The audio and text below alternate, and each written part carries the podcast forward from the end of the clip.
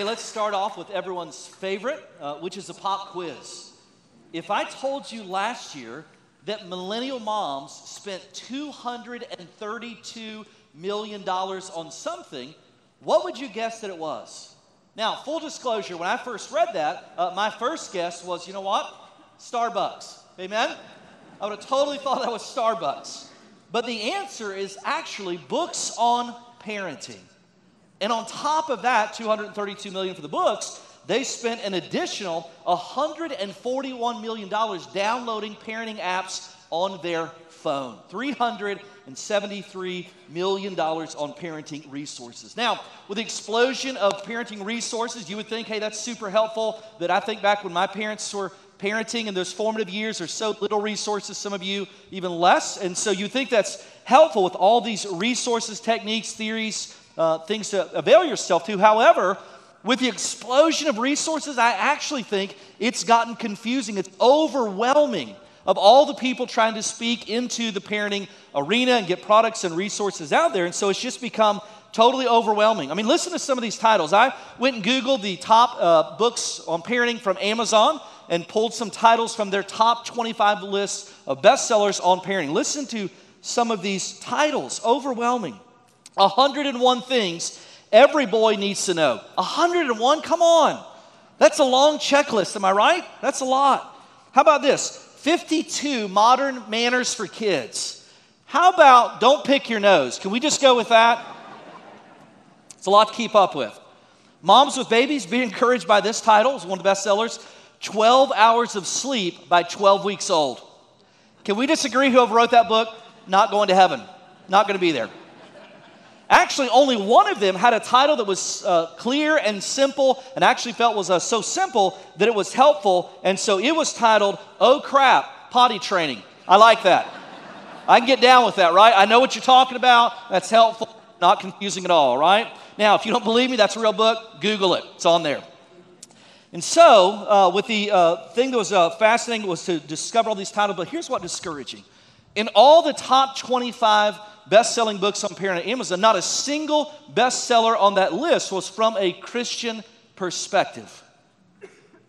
Every single one of them was about how to conform a child's behavior. None of them were about how to transform a child's heart, which in turn is what drives their behavior. And so, what I'm telling you is there's a lot of resources being sold that, quite frankly, aren't even that helpful because they're not dealing with the source, they're just dealing with the problem so many times. And so, uh, if you're overwhelmed with all that information out there, here's the good news. We're going to continue our Hope series today with a message titled uh, Hope for an Overwhelmed Heart. We're going to talk about parenting, okay? So, uh, in most of these messages, we've had some key texts that I want to anchor on. I want you to know where they're at so you can go there and meditate on these truths so you can disciple other people. And so, when it comes to parenting, if I'm discipling someone in the area of parenting, uh, I'm usually going to go uh, early on to one of three foundational passages. Number one, I'm going to take them to Ephesians 6, which is where we'll be today in the scriptures if you want to turn there. Uh, secondly, I'm also probably at some point going to take them to Deuteronomy chapter 6. And then I'm going to sprinkle in liberal doses of the book of Proverbs and all the wisdom that Proverbs contains as it relates to parenting, because it is absolutely overwhelming. So, for the sake of our time today, we're just going to spend all of our time in Ephesians chapter 6. Now, let me also say a word of uh, instruction to those of you who have raised your kids. Your kids are out of the house. Uh, you may think, hey, I've raised my kids, this isn't relevant to me. Let me remind you you have a biblical responsibility to disciple other people coming behind you. And so you need to get a hold of this stuff so you can pass these truths down, so you can live it out if you're still in those parenting formative years and you're feeling a little bit uh, overwhelmed. So here's the deal the Bible's not an exhaustive book on parenting, but it provides the principles to build the foundation of parenting upon. And so that's what we want to look at today. So let's start in Ephesians chapter 6. We're just going to read verses 1 through 4. Ephesians 6 1 says, Children, obey your parents in the Lord, for this is right. Honor your father and mother. This is the first commandment with a promise that it may go well with you and that you may live long in the land. Fathers, do not provoke your children to anger, but bring them up in the discipline and instruction of the Lord. This week I was thinking about parenting, and, and, reality is most people, when it comes to parenting, they draw their parenting model or paradigm for one of three uh, sources. Sometimes they draw their parenting cues from just whatever they saw modeled. Good and bad. My parents did some things you may think that, hey, these are really good, they're helpful, they're encouraging, so I want to model that when I'm raising my kids. Sometimes we uh, pick up their bad habits, you know, critical speech or yelling or whatever the case is. And so sometimes you model some of that. So one source or paradigm of parenting is whatever you've seen modeled, good and bad. The second uh, is wisdom from the world. It's the top 25 list uh, on Amazon that has no reference to scripture or God's principles on parenting. It's rooted in humanistic psychology, behavior, uh, conformity, all those things. And so uh, let me just give you a little uh, snapshot of the humanistic wisdom of the world. Remember the self esteem movement? That's the, the, what birth of self esteem movement is. Everybody gets a trophy, all that kind of stuff. Pastor Connie just told me this morning uh, there's actually a school out west where they've dropped all graduation requirements because they don't want anybody to feel bad if they didn't meet the requirements. Uh, that was all, that's all born out of the self esteem movement. Here's what's fascinating the Bible never tells us to uh, raise our self esteem. Matter of fact, the Bible says we esteem ourselves too highly. Scripture says to deny yourself, take up your cross if you want to follow Jesus. And so that's parenting that's rooted in humanistic psychology. Or the third uh, is biblical wisdom. And so, what I'm going to argue today and hopefully show you today uh, is that you can find more wisdom on parenting, more truth on parenting in a $20 paperback copy of the Bible than all $373 million spent last year on parenting apps and books. So, let's lay the foundation right from Scripture. And I want to share two you this morning. The first one is simply this is the parents, you should expect your children to honor and obey. In case this is not clear, a hope an expectation is not the same thing. Hope is not a strategy. I, I, hope my kids honor me. I hope my kids obey me uh, in those things. And so the reality is, uh, he says, no, this shouldn't be a hope or a wish for. I hope it turns out this way. He says, this should be an expectation that as a parent, what I'm expecting from my children, according to Ephesians 6, is that children would honor and obey those parents. Now, before we dig into those truths and what does that mean and what does that look like, uh, let me help you set a little context because we're coming in on the end of the book of Ephesians, and you don't fully understand what's being taught here until you understand the context of all these truths flow out of. All right? So if you're listening, say amen. This passage or this thought actually starts back in chapter 5, verse 18, when there's a call to a spirit filled life or to live under the control of the Holy Spirit. That, that's where this section starts in thought, is in Ephesians 5 18. And then beginning of verse 19 all the way down to chapter 6, verse 9, he says, This is what the spirit filled life looks like. Okay, so in verse 18 in chapter 5, he says, Hey, live by the Spirit, be spirit filled, be filled with the Spirit. And then he says, What does that look like? He says in verse 19, it means you have a, a heart of worship. In verse 20 in chapter 5, he says, You have a heart filled with gratitude. And then, beginning in verse 21, he talks about everyone's favorite subject uh, in the Bible submission. And he begins to teach about the spirit filled life will result in a life of submission to God's ordained structures of authority. And then he goes into the arenas in which that spirit filled submission plays out. And so he talks about uh, husbands submitting themselves to the Lord and wives submitting themselves to the husbands. Uh, that's chapter 5, verses 25 down through verse 33. And then he goes into parents in ch- chapter 6, verses 1 through 4. And then he goes to employers and employees, uh, chapter 6, verses 5 through 9. But all of that instruction starts off with a call to spirit filled living, and spirit filled living will result in a, uh, recognizing God's ordained authority and submission, and then it plays out in all these contexts, and not the least of them is in the realm of parenting. Now, why is that important? Because listen, in God's good design, mom and dad, He has placed you in a position of authority in your home. That's exactly the foundation he's laying out here uh, in the passage. And, and the reality is that we don't understand this spirit filled life. This is never going to happen. You know why? Because left to the flesh, you and I and your children do not like to be told what to do. What's often a baby's first word? No. Right? Why? Because they're little sinners. Don't get fooled, right? I don't care how cute they are, they're little sinners. They're hardwired to say, No, I know better. I don't be told what to do. And so he says, This is not the way that God has ordained it. And so when we think about this idea of, of helping to live spirit filled as parents and then cultivating that same expectation our children so they can live out these principles, uh, here's what that looks like practically. All right, everybody listen. That means that your job as a parent is to work as hard as you can to cultivate a heart that loves Jesus as opposed to conforming behavior. Listen, you can teach a dog to obey. A dog obeys their master, a cat obeys its master, the devil. Amen? but we're not raising cats and dogs, parenting children for the glory of God. And so it's less than gospel standard to just want, go after uh, behavior conformity. Uh, what we're looking to is cultivate a heart to love God. Here's why this is so important, all right? Because if you just, uh, through fear or through intimidation, or I'm in charge, I'm gonna place this thing, and just focus on behavior, behavior, behavior, behavior, guess what? That will work as long as you're in the room. And once you're gone and the consequences are gone, if that child doesn't have a heart that wants to live for the glory of God and, and live to please the Lord, then guess what? They'll go right back to where their sinful hearts are pointed to, which is sin.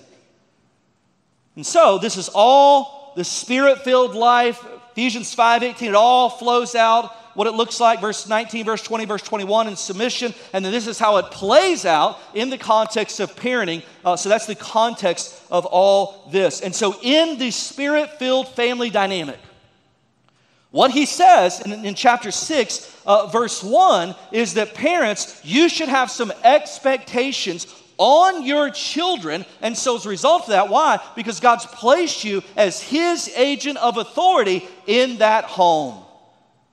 And what are those expectations? You don't have to wonder. He tells you right here in the text, these expectations are they would honor and obey. Do you know what that means? Listen, parents, your primary job is not to be your kid's best friend. And I hope your kids love you and want to be around you and uh, would share things with you and you'd have fun together, all those things. But ultimately, they're going to have lots of friends. But God's only ordained them to have you as a parent. And so he says, hey, listen, your primary job is to uphold and embrace this mantle of authority in their lives because this is God's good design. Matter of fact, I love how he ends. You see the words he uses to end verse 1? What does he say at the end of verse 1 when he talks about this spirit filled, God ordained structure? What's the three words he uses to describe it? He says, hey, this is right. This is God's design. And what we teach is this that when we pursue God's design for any area of our lives, fill in the blank, any area, it leads to human flourishing. And to depart from God's good design in any area leads to brokenness. So he said, You want your family to flourish? He said, This is right. This is God's good design. Parents in authority with expectations that their children would honor and obey. This is God's org chart, if you will, if you like org charts, all right? And so, uh, listen, let me tell you why this is important. Parents, if your children don't learn, you don't model and expect to submit to your authority, guess what? When they go out through life, they have a hard time submitting to the Lord's authority in their life as well. They have a hard time submitting to the authority, the laws of culture around us. They have a hard time submitting to the authority uh, of a boss. And so God says, hey, the training for the God ordained authority and submission that the world is ordered around starts off modeled in the home and expected by parents. This is right, what he says there at the end of verse 1. Now, what happens? Uh, if you say, well, I don't know if I like that. I, I, I mean, that's like some of that, but I, I, got some other stuff I've read you know, over here and blah, blah, those, these sorts of those kind of things. And, and I'm going to kind of, those, you know, uh, just all that stuff and, and uh, kind of mingle that all together. And, and those realities is how we're going to uh, do that. And so, listen, what he's saying is you, you're, you're abdicating God's authority. And so, when it doesn't turn out right, you, you shouldn't be expected because to depart from God's good design leads to uh, brokenness. And so, what does that mean? That means this parents, some of you may need to go home in a very gentle, humble way. Say, hey, we all heard the word of God taught today. Some of you need to go home and demote your kids. Move them out of the corner office and take up resident as the new CEO in your house because the scripture says this is right. That's what he says. This is right. And so, depart from God's plan. Uh, so, first off, he addresses the authority and submission of the parent child relationship, and there's expectations as the one who God's placed into an age of authority. And then he says, here are these expectations. Uh, in verse 1, he says we should expect uh, obedience. And then in verse 2, uh, we should expect honor. Now, we talked a few weeks ago that often uh, mercy and grace are used like the same thing, just interchangeable, and they're actually they're not. We talked about bitterness and anger being used as if they're interchangeable. They're not. And so honor and obeying are not the same thing. Let me break down these words a little bit. The word obey, literally, in the Greek language, it literally means to stand under. It means to stand under another's uh, authority. It is used oftentimes in Scripture uh, to, as a military term. It's the idea of a soldier obeying or falling in rank uh, the person who's above them uh, in the authority structure. And so that, that's, the, that's the word picture he's painting here. Now, not a drill sergeant right? We'll talk about the danger of that here in just a little bit. He's saying just recognizing that God has an order of authority, an org chart, and this is how the org chart works, and this is why we should expect obedience. Someone very wise and astute said this In America, we aren't as progressive as we think we are. Because one of the first things you notice about any backward third world country is that children obey their parents. If you're on a mission trip, you know what you learn about those kids? They got no resource, they got no, they're destitute, they're in poverty. You know what they don't do? They don't talk back to their parents. And so he says, hey, this is right. I place you in authority, and those expectations that come with your authority is that your children uh, would obey you, verse 1. But secondly, uh, he says children should uh, honor, we should expect them to honor us as parents. The word honor here in Ephesians references the fifth commandment, and the Hebrew word for honor in the Old Testament, it literally means to weigh or to make heavy. What does that mean? What that means is that when a, in God's ordained structure in a spirit filled home, what that means is a parent would, would, in their child's eyes, their children would look at them and say, Hey, your influence, your counsel, your leadership, it carries weight with me. It's important. I'm going to honor it because I see the weight of what you're doing and I recognize that God has placed you uh, in that point. Now, I love what he says there, and he says, uh, he says, honor your father and mother. If we got in verse three, because you'll live a long life. And so uh, I think what it says in the original language, I can't prove this. This because if you don't, your mom and dad that brought you in the world, they'll take you out of this world. Praise God. Right? The word honor means to show esteem and respect to a person of distinction.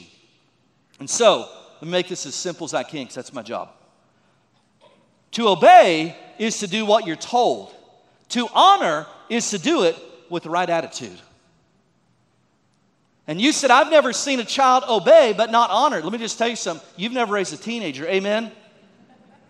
I'll do what you're saying, but the whole time mutter, roll my eyes, those kind of things. Or what does it look like to honor but not obey? It's when you say, hey, I expect this, and they honor you with their lips and say, hey, no problem, no problem. And as soon as you turn your back, they do whatever they want to do. So it's not the same thing. To obey is to do what you're told, to honor is to do it with the right attitude. And he says, parents, in their God ordained structure, you should expect these from your children.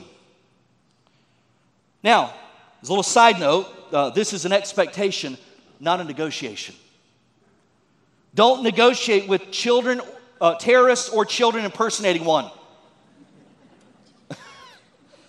Second side note, I, just got to share this. I just, this, I don't, this all, I got to get it out. Counting is a form of negotiation. Last week, Tosh and I were out of state for a few days. It was a conference and we're waiting outside to eat. This restaurant is waiting, so we said, hey, well, I'll just wait outside. Tosh said, I'll wait inside. So they call our name, and so we're outside, and people are sitting in rocking chairs. Now, it's not Cracker Barrel, although the Lord would have been well pleased if it was. I just want to share that, all right? And we're out there. I'm in the rocking chair. Tasha and, and, girls are in the inside waiting for our name to be called. And there, sitting next to me in the rocking chair, is a mom and a dad and a little girl who could not have been more than three or four years old, and she could not have been any cuter. And so I'm watching this interaction. You know, I think as your kids get older, you, you, you, just realize like, oh, those days are gone. So you just kind of watch and you know, appreciate what's going on there. But, uh, but it didn't stop there because our, she's sitting in her mom's lap, which is closest to me, and she sits and leans over the edge of her rocking chair, gets as close to me as she can, and she says, hey, my name is, fill in the blank, what's your name? And, like, I mean, listen, you, for a moment, I was deceived. I thought, this is not a little sinner right? But I was reminded that in fact she was, because she got down from her parents' lap and she went down to the landscape in front of us and she reached down and picked up two handfuls of rocks. Now, I'm gonna let you know a little secret about pastors, and this is shady, but this is just how God's made me. When I'm watching you and you and I are having conversations, all I'm doing is list collecting future illustrations, all right? I just wanna share that with you. Do you ever see me looking at you? I'm like, uh huh, I'm to talk about that one week, right? So I'm watching, and this is what happens. She picks up these rocks, turns out, looks at her parents, and this is what happens. Her dad says, One. And I go on high alert because, one, I want to see is she in fact a little sinner? I think she is, and I to, right. I want to see how this plays out. But then two, I just want to be sensitive to the Lord in that moment. I think, Lord, I'm praying right then, Lord, if you want me to be a surrogate spanker for the glory of God, I'll do it. I'll get, I'll wear her out. For, listen, Lord, I'm here. I'm available. Send me, Lord, right? And so I'm watching. And you know what's happening My dad's counting? You know what she's doing? She's looking right at him, smiling. You know why she's smiling? Because she knows in her little three and four year old wicked, depraved heart, she knows in that moment she's in charge. She gets to decide what obedience looks like. She gets to decide. And you know what that parent innocently was modeling? What they're modeling is saying, hey, listen, you can hang on to disobedience as long as you want, get the thrill from it, get the excitement from it, and you can let go anytime you want. Folks, that is not what we want to model for our kids. I was snapped out of this whole scene. They called her name. And so I got up, I pushed her down for the glory of God, walked inside. Amen. Jesus knows my heart. I'm here to help. And so, listen, he says, hey, this is right. Parents, you should have some expectations because you're in a position of authority, and what you expect is they would honor and obey you. Not either or, both and. This is right. Uh, this is God's ordained structure, which leads to human flourishing in your family. The second truth I want you to see, though, uh, is this you should embrace the responsibility attached to your authority. This weekend, we had a women's all campus conference, had over 100 women signed up. There was a simulcast with the author and teacher, Jackie Hill Perry. Some of you went to that, it was a great night. And, uh, but, but anytime there's a simulcast, like we're nervous, what if the technology fails, those kind of things. Could you imagine if was in charge tonight, would have got up and said, "Hey, bad news, the simulcast doesn't work." But here's good news: uh, Pastor Brad's here, and he's going to teach live, and he's chosen to teach on Ephesians five. Women, submit to your husbands.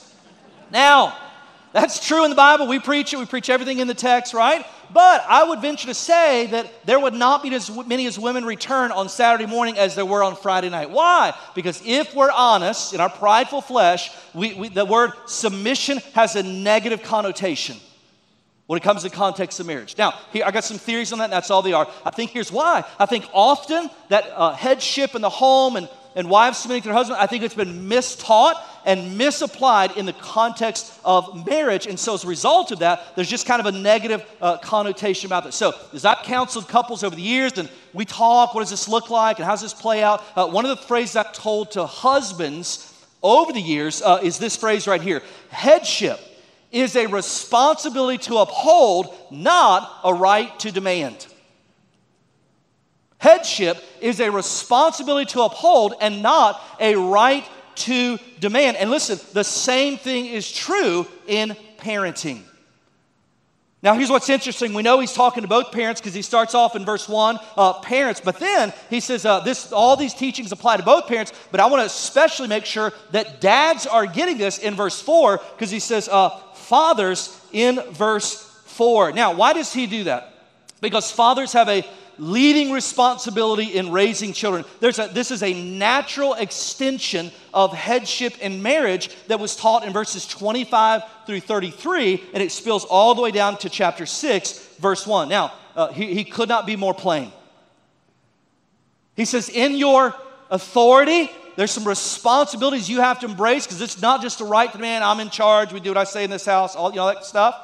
He says, Hey, here's one thing you cannot, should not do if you're going to embrace this responsibility wisely. And here are two things you have to do. And so let's look at what he says. Let's let the text inform our parenting, all right? So the first thing, the behavior to avoid, is do not provoke your children to anger. There's a parallel verse in Colossians 3:21 which says, "Fathers, do not embitter your children, or they will become discouraged. Now, we read that, we're like, that's good, that's helpful. Listen, we have no idea, apart from the context, of how radical of a statement that was in Roman culture. In Roman culture, fathers had absolute authority, unquestioned authority over their family. They ruled with an iron fist. Listen to this. When a baby was born into a Roman family, they would take the baby and they would lay it at the father's feet. If the father picked it up, that means he accepted that baby into their family. But if he chose not, for whatever reason, to not pick it up, that meant that child was rejected. And so, legally, at that point, uh, that child could be uh, given away. It could be left to die by exposure. Uh, it could be sold. The father could legally kill his own child if he wanted to and not be prosecuted as a crime. So, it's against the backdrop of that culture that Paul says, no, this is what gospel centered living looks like. This may be what culture says is okay, but what the Lord expects is that parents would uh, parents, particularly fathers, in such a way that they do not incite wrath in their children through their uh, parenting. Now, I want to be as helpful as I can, all right? So if you're listening, say amen. Two weeks ago, we taught on bitterness. And what we said is bitterness is a root, not a fruit that it takes root in our heart, Hebrews 12, 15 talks about. And the, the warning signs or the fruit of bitterness taking root in our heart. Uh, we looked at two things from Scripture two weeks ago. We talked about critical speech. Okay, that's the fruit of a root of bitterness. But also, uh, we talked about sinful anger being the fruit of a root of bitterness. So, what does that mean? So if the fact is this is that anger is a fruit and not a root and a parent or a father here is said, "Hey, do not incite or parent in such a way that leads to that rotten fruit of anger." Really what he's saying if we understand it biblically is listen, parents, fathers, do not parent in such a way that there will give an occasion for bitterness to take root in the heart of your child, okay? So, if you're still listening, say amen. Here's what that means. What did we learn about bitterness? Where does it come from? It comes from unresolved hurt and resentment. That's how the root of bitterness. Bitterness is harbored hurt hidden in our hearts. So, what does he mean when he says this? Actually, understand this biblically. Here's what he's saying Dads, just because you're in charge, you get to do what you want, say you want, I'm in charge in this house, blah, blah, blah, blah. He says, Listen, let me tell you the thing you shouldn't do. You shouldn't parent so harshly that your words and your actions cause hurt and resentment because unresolved hurt and resentment leads to a root of bitterness, and a root of bitterness will show up in anger. And fathers, do not provoke your children to wrath. So, what he's really saying is, Fathers, you may be in charge, but you better lead in such a way that it's not harsh because if you do, you will give an occasion for bitterness and that will incite your children to wrath. That's what that means. That's how that works. Now, so when we talk about inciting, and you say, well, listen, I just, that's what my dad did to me, and that's how, you know, I turned out okay, blah, blah, blah, blah. Listen, let me just say, if that's your parenting style, you didn't learn that from the Bible. You know who you learned that from? Archie Bunker. if you're too young to know who that is, Google it. It'll change your life. Am I right? But we don't take our cues from All in the Family or Dr. Spock or listen, we take our cues from the Word of God because we believe it's sufficient for all things pertaining to life and godliness. 2 Peter chapter 1, verse 3. And so that's how we intentionally provoke our children to anger, but then also we can do it unintentionally. One of the best books of anger I've talked about this book before, In the Heart of a Child. It's written by a biblical counselor named Lou Priolo, and the title of the book is Heart of Anger. And in that book, what I think may be the best part of the whole book is he said, Hey, here's a list of 25 ways we unknowingly and unintentionally provoke anger in our children. That list is gold. So you can do it intentionally by being harsh, producing resentment and hurt, but unintentionally you can do it as well. So, for the sake of time, let me just rattle off a few from this list. Uh, number one, lack of marital harmony. Remember, we talked about bitterness? That when bitterness left unchecked, remember what the end of that text says? And many become defiled because of it. Parents, if your conflict in your marriage is so on display and there's so much bitterness that has taken root in your hearts, listen, do not be naive into thinking that only affects you. Your children will become defiled by your bitterness because the scripture says in bitterness, many will become defiled because of it. Your children will become defiled by your own bitterness. The resentment they see you have modeling for each other will spill out into their lives as well. Listen, the best thing you can do for your kids is not take them to Disney World, not take them to Kings Island, not take them to Skyline or those places, all that's all for the glory of God. The best thing you can do for your kids is model a marriage that glorifies Jesus Christ. Second thing you should do, not do, habitually disciplining while angry. Now, can we just be honest for a minute? It feels good when you do. Amen. That little sinner starts firing off, you just snatch them up, wear them out, right? But we also agree it's not for the glory of God, it's to satisfy your own sinful flesh because it feels good to inflict pain on someone who's inflicting discomfort and annoying on you? Listen, scripture says that God disciplined or scourges in the King James, in Hebrews, every son whom he receives. So listen, the Bible says in the book of Proverbs, he who does not discipline or correct his son hates his son. Why? Because you leave him over to foolishness, is what happens. You'll destroy his life. But the whole purpose is redemptive, uh, not, not punitive. And the most often way we discipline in a way that's not for the glory of God, that's out of our own sinful flesh, is when we are angry. Listen, uh, on more than one occasion, I've got a 22 year old, a 20 year old, a 16 year old, a 12 year old. Listen, on more than one occasion, I've literally had to get down their height and say, Hey, I sinned against you. I was angry. I'm sorry. Will you forgive me? Humiliating, inappropriate. My oldest kind of spitfire, sometimes she said, No, I don't forgive you. I said, Turn around, I'm going to spank you again, right? I talk through how we discipline our kids. We thought, with me, I just won't get all that. But listen, don't discipline your kids while angry. You'll produce bitterness and wrath in them. They'll see discipline as something not that's redemptive and formative, they'll see it as punitive. Third thing, comparing them to others. Well, you know your brother. I mean, could you imagine being Jesus' sibling? you know, his half brother didn't believe until he saw Jesus said, put your, you know, look, put your hands right here, my side. Look at all those things. He didn't believe. I just had to think that I'm just speculating, spitballing here, that maybe, listen, you grew up the whole time and the parents are like, Jesus never disobeys. Jesus' room is always clean. It's like, because he's God, right? Listen to what Priolo writes about comparing your children. Proper biblical comparisons should be made in the following two directions forward, by comparing the child where they are today, compared to biblical standards of maturity that we expect, because parents should have expectations. And backwards, by comparing where they are in the Lord today, and look how far you've come. I'm so proud of you. Here's the fourth way, and this is a big one. I'm going to try not to get too stirred up. Child centered home. If you're listening, say amen. We are living in a cultural moment where we think we're going to warp our kids if they don't get to take advantage of every experience and do everything. Can I share with you the exact opposite is true? The surest way to warp your kids is to organize uh, your life around their wants and desires, which conditions them to think that, in fact, the world revolves around them and is there to serve their pleasures. And then when they get out in the real world and find out that's not true, they're going to be some angry folks. Here's some warning signs of a child centered home. I'm just going to give you three, all right? Number one, out of control schedule.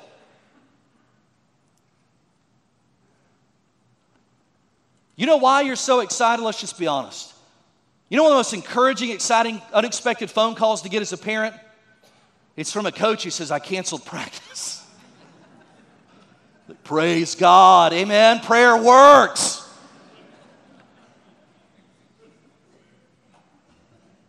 Out I mean, out of control. We're, we're all over the place. We never eat dinner together. We, I'm just out of control. Well, my kid, they want to do this. I don't want to miss out. I want those kind of things. Listen, uh, that is an out of control schedule. You're not observing the principles of margin, Sabbath rest that God has required of us to function and to flourish. And an out of control schedule. Oh, my kids want to do this. They're involved in this. All those kind of things. Listen, parents, it's okay to say, hey, we're not doing that.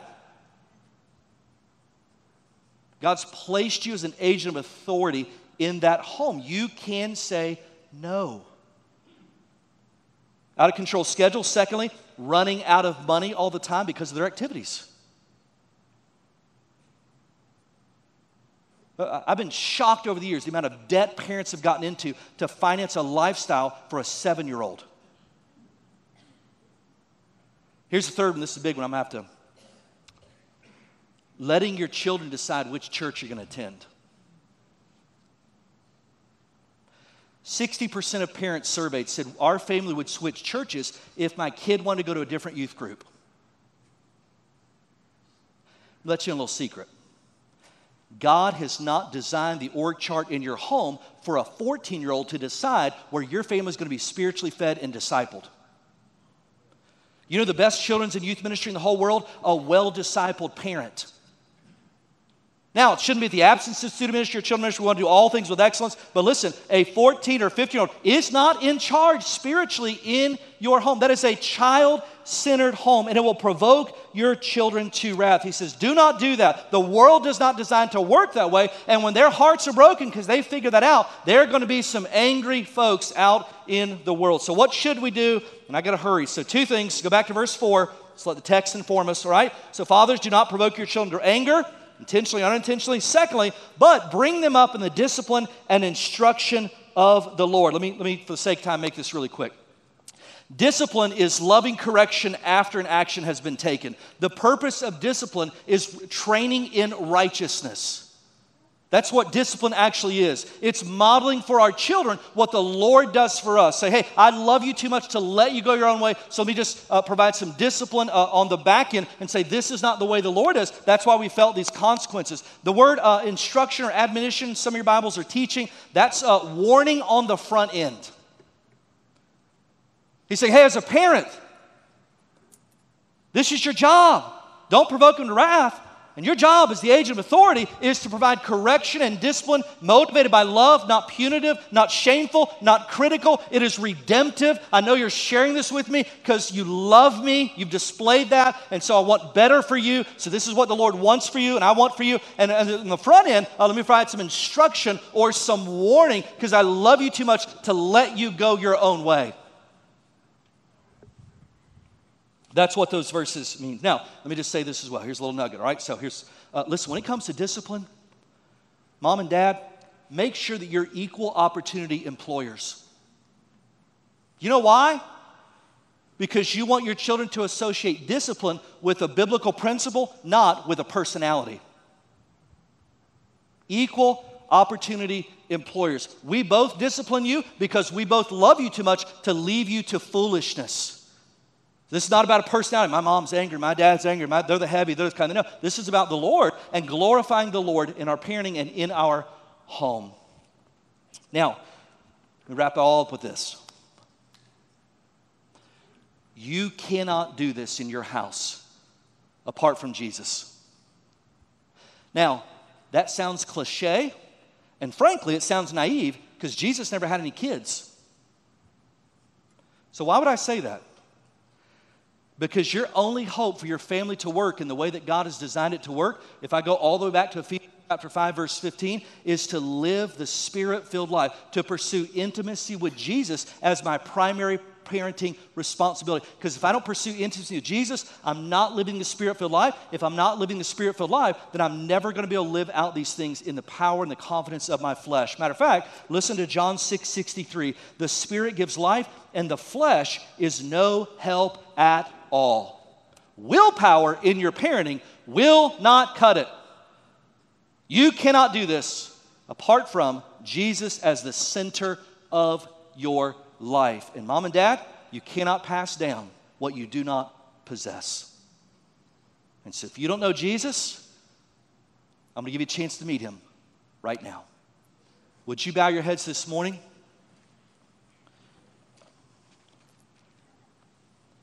With your head bowed this morning, I want to ask you the single most important parenting question anyone will ever ask you Do you know Jesus Christ as your Lord and Savior? Apart from Christ ruling and reigning in your hearts, apart from pursuing intimacy with Him, you cannot pull this off in the power of your flesh. You cannot parent for the glory of God in your own willpower. Do you know Jesus Christ as your Lord and Savior? And the answer is no. I want to urge you to receive Him today, not so you can become a better parent, but so you can know and have a relationship with Jesus, who is a perfectly obedient Son, living in submission to a loving Father. And so, if you've never received Jesus Christ, would you pray right now? Confess your sins? Would you declare that Jesus Christ died on the cross, was buried, and rose the third day? So that you could be reconciled back to God through faith in Jesus. Would you pray right now and receive Jesus Christ as your Lord and Savior? For those of you who are walking with the Lord,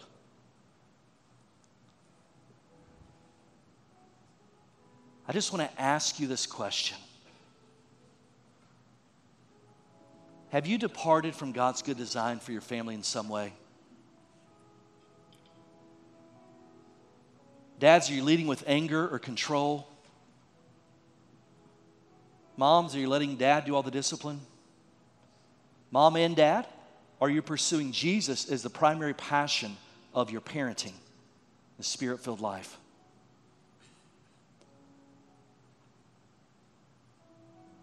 If the answer is no, I'm not trying to guilt anybody. If the answer is no, I'm going to encourage you to do this instead. Don't leave here guilty, leave here forgiven.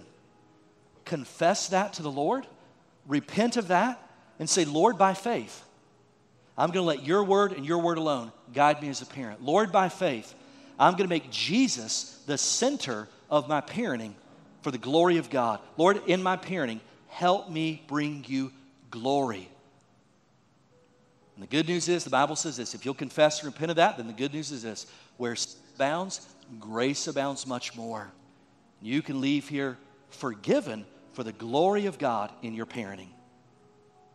Would you do that right now by faith? Father, parenting is incredibly hard, incredibly hard. But Lord, you've not left us without hope. You've given us your word to provide guardrails and wisdom, not advice, but wisdom. And more importantly, you've given us Jesus, who modeled what it's like to be an obedient son, living in submission to a loving father. And so, Lord, help Jesus be the primary passion in our parenting. Help us to parent not in such a way that what others would look at us and we get glory. Help us to parent for the glory of God. And so, Lord, from this day forward, no matter what mistakes we've made in the past, from this day forward, may every child leave their home saying, I don't know if my parents did everything right, but man, they love Jesus. And they modeled what it looks like to live for His glory. And God, where we fall short, Help us. We are desperate and needy people. And you're available. And so it's in your name we pray. Amen.